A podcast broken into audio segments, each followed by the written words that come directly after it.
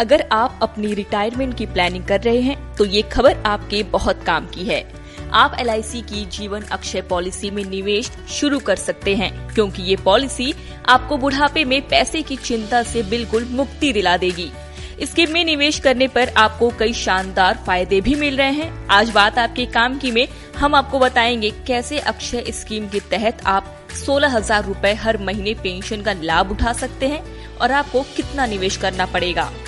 LIC का जीवन Akshay plan एक खास तरह की सिंगल प्रीमियम पॉलिसी है। यानी एक बार पैसों का निवेश करने पर जीवन भर पेंशन की नो टेंशन पेंशन की राशि जमा किए गए अमाउंट पर निर्भर करती है, यानी जितना ज़्यादा निवेश होगा पेंशन का अमाउंट उतना ही ज़्यादा आएगा।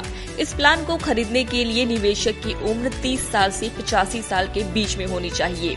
इस स्कीम के तहत पेंशन पाने के लिए आपको 10 ऑप्शन मिलते हैं। आप इस पॉलिसी को सिंगल या फिर ज्वाइंट के रूप में भी खरीद सकते हैं। पॉलिसी जारी होने के तीन महीने बाद लोन की भी सुविधा मिलती है। अपने किए गए निवेश के ज़रिए मासिक, तिमाही छमाई या फिर सालाना भी पेंशन पा सकते हैं। खास बात ये है कि आप जो भी ऑप्शन चुनते हैं, उसमें भी अलग अलग बेनिफिट्स हैं। पॉलिसी के तहत एक लाख रुपए का मिनिमम इन्वेस्ट करना है। ऐसी स्थिति में सालाना बारह हज़ार, यानी कि हर महीने एक हज़ार रूपए पेंशन मिलेगा।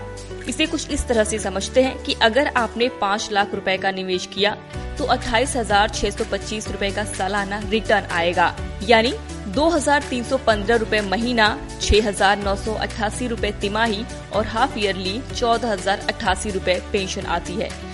वहीं 35 लाख रुपए एक साथ जमा किए तो ऐसे में हर महीने सोलह हज़ार चार सौ उनहत्तर रूपए की पेंशन मिलेगी।